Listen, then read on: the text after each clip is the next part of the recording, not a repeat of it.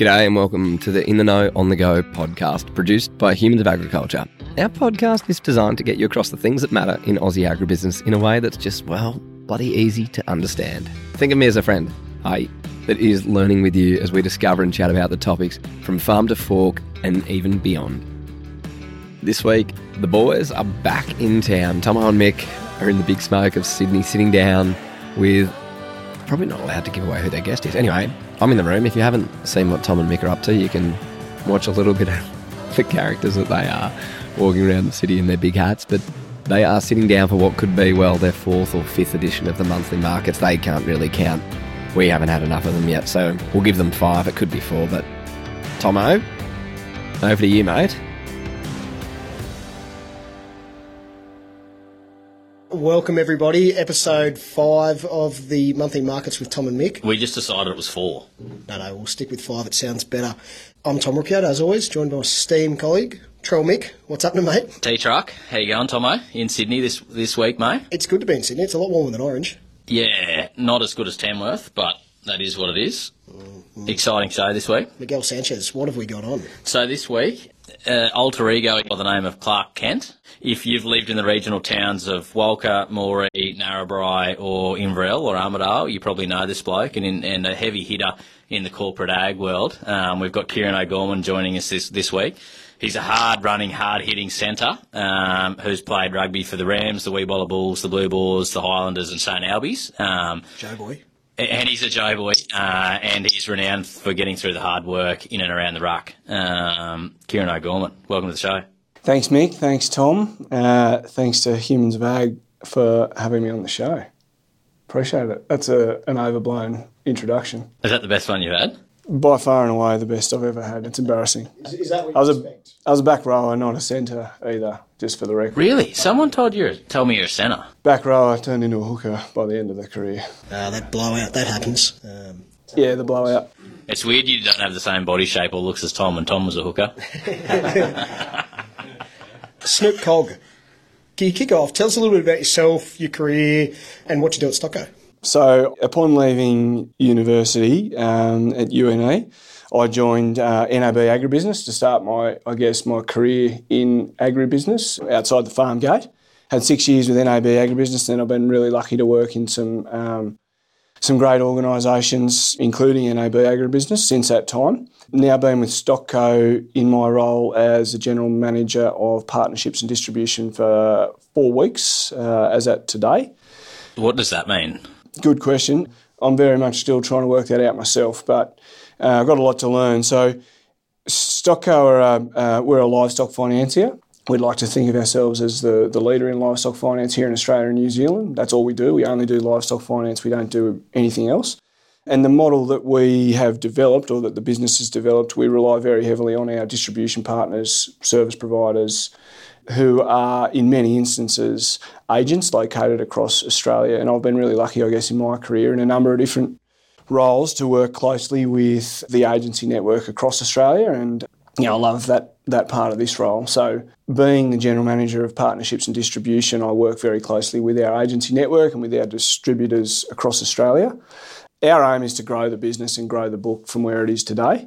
And our agents and our distributors will play a massive role in that, and I'd like to continue to develop those relationships, strengthen those relationships, look for new opportunities, potentially look at new products down the track as well. Outside of agents, who are your distributors? We work with a number of brokers, independent farm, like rural advisors as well. That probably covers 95% of them, I suppose, 99% of them, yeah. Based in Sydney? Yeah, so based down here, our head office is in Brisbane, where the majority of our staff are located in Brisbane and in Queensland. We have a number of staff that work remotely from different parts of Queensland and commute into the office 2, 3, 4 days a week. Then we've got rural livestock managers who are based regionally. So we've got one in central Queensland, one in southern New South Wales, Western Districts, Victoria, and we've got a new starter starting with us in South Australia next week, which is really exciting as well. So I work really closely with those team members on the ground, as well as what we refer to as our agribusiness finance managers as well, our AFMs, who are sort of spread across the You mentioned you've been on the road a little bit. What have you been? Where have you been? How's it all looking? And what have you been doing? Well, I guess I've really been trying to make sure I've met as many people as I can, I guess, and make sure I can put a face to a name and everyone knows who I am and I know who all our partners are and all our clients as well. So that's kind of been my focus over the last 4 weeks, is to spend as much time in the car and on a plane as I can. So I've done a couple of trips out to Central West New South Wales, North West New South Wales, Southern Queensland, Southeast New South Wales. Was in North West New South Wales last week. You didn't come through Orange and not tell me? I did, actually. Yeah, had a night in Orange. Sorry, Tom. Back to Orange next week for a quick trip. Look forward to not seeing you.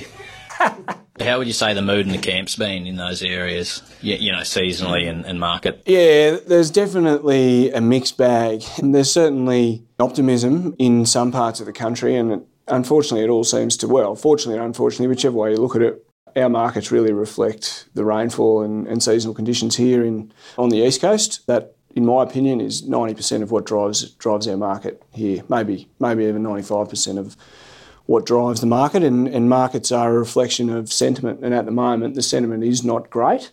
I think the dry years that we came through in 17 and 18, rightly so, have left a very powerful memory for people to deal with, and the long-term forecasts are probably supporting that maybe where we're headed again. I personally am probably a little bit more optimistic, and we've certainly got a number of clients that are lucky enough to be in areas where they're experiencing really good seasonal conditions. So, you know, North Queensland, Western Queensland, some of the best seasons they've ever had. Central Queensland, not too bad. You get down to Roma and South East Queensland, very ordinary. Northwest New South Wales, ordinary. Central West, parts of those Central West regions are looking not too bad.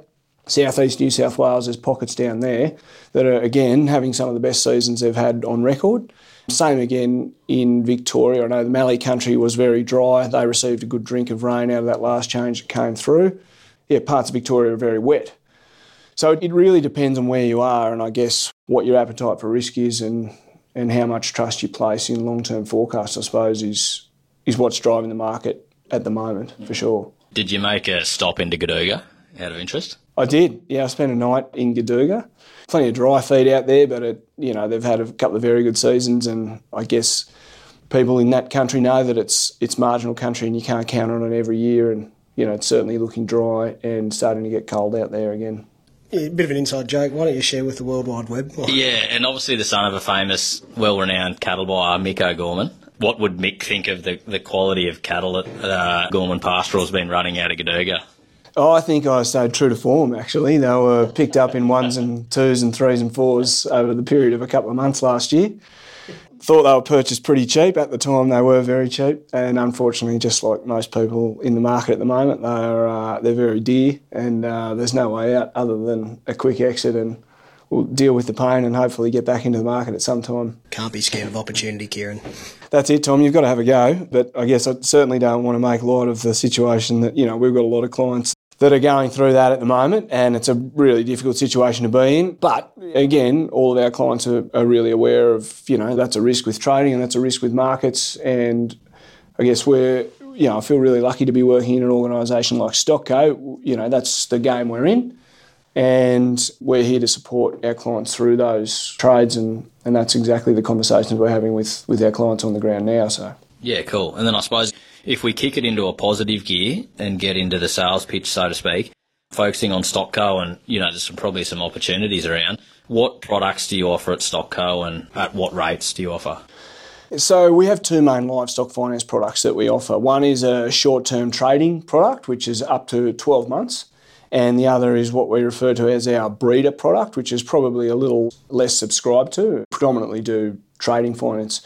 So trading finance is very simply we offer 100% of the invoice amount of an animal, and the primary clearance for that initial purchase is the sale of that animal based on the presumption and the assumption that it's going to be worth more in the future than it is now.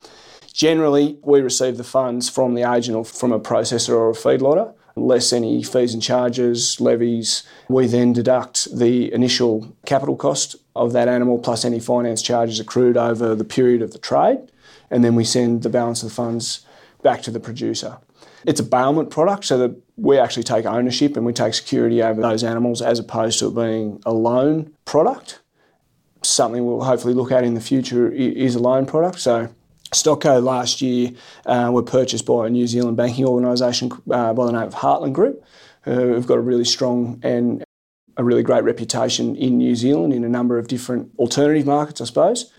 And I guess we're really excited and feel really lucky to have their backing at the moment, and hopefully in the future that backing will allow us to look at some loan products in the future, I think.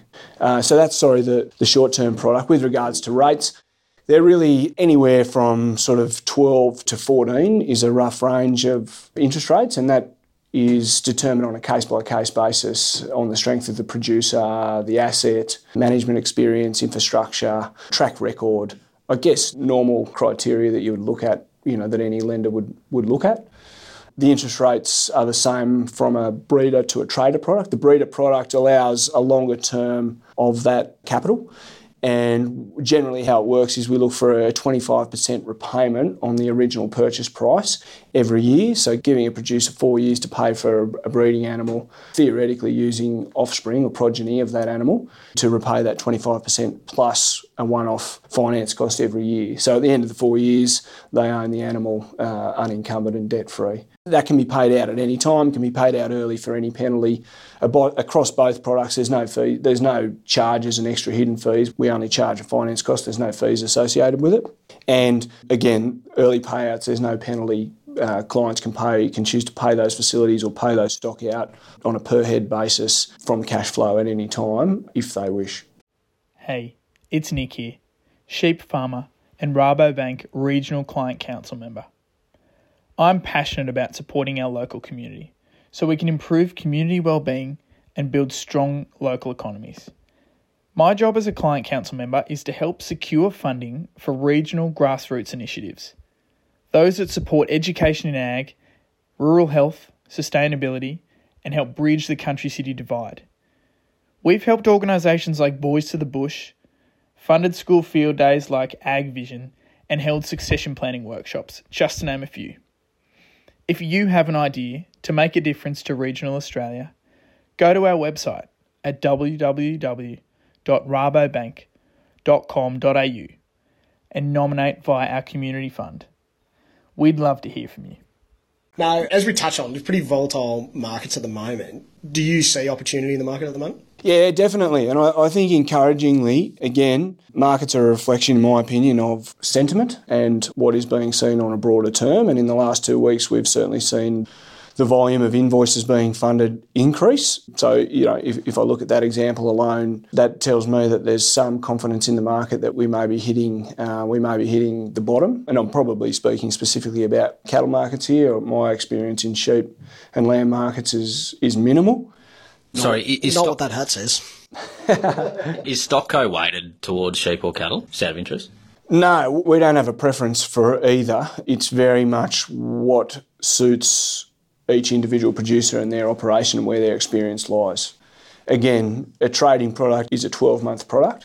And so if you can get in and out of a weaner in a 12-month period, which generally speaking, seasons permitting, most people do, then it's a very good cattle trading product, and we've got a lot of... I don't actually know what the weighting is on our book, whether it's more sheep or cattle. I don't know those details. But Tom, getting back to your question, I don't spend as much time in the market and only being new to the business, but speaking with a few of our partners and agents over the last few weeks, given the climate and the outlook that we're looking in, a lot of the opportunities are being seen in that weight gain trade. So anything that's at a feeder weight now, stepping out of that and stepping back into a lighter animal around, between 250 to 300 kilos under that feeder weight, you're stepping out of a feeder at mid-threes somewhere, Mick? Is that where feeder prices are roughly at the moment, mid to low threes? Yep. And you can step back into the market. In many markets you can step back into a 250 to 280 kilo animal, anywhere or somewhere around that 270, 280 cents.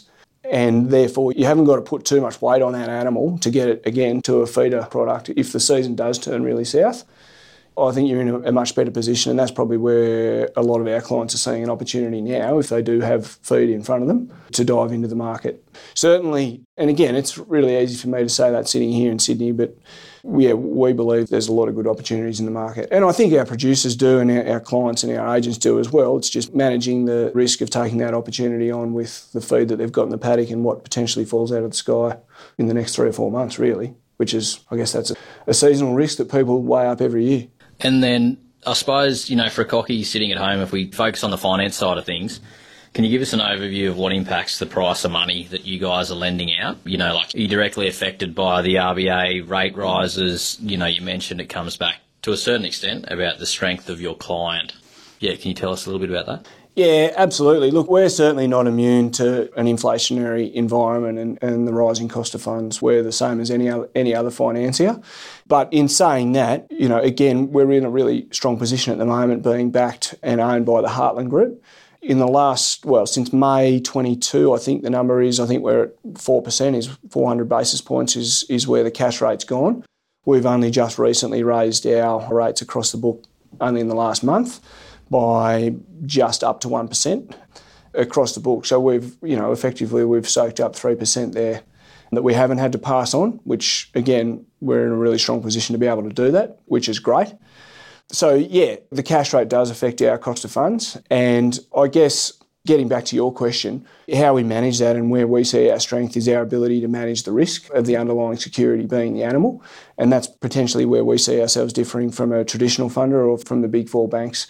You know, we have a little bit more comfort, I guess, in our opinion, as to how we manage that underlying security. And again, we rely very heavily on our network to help with that.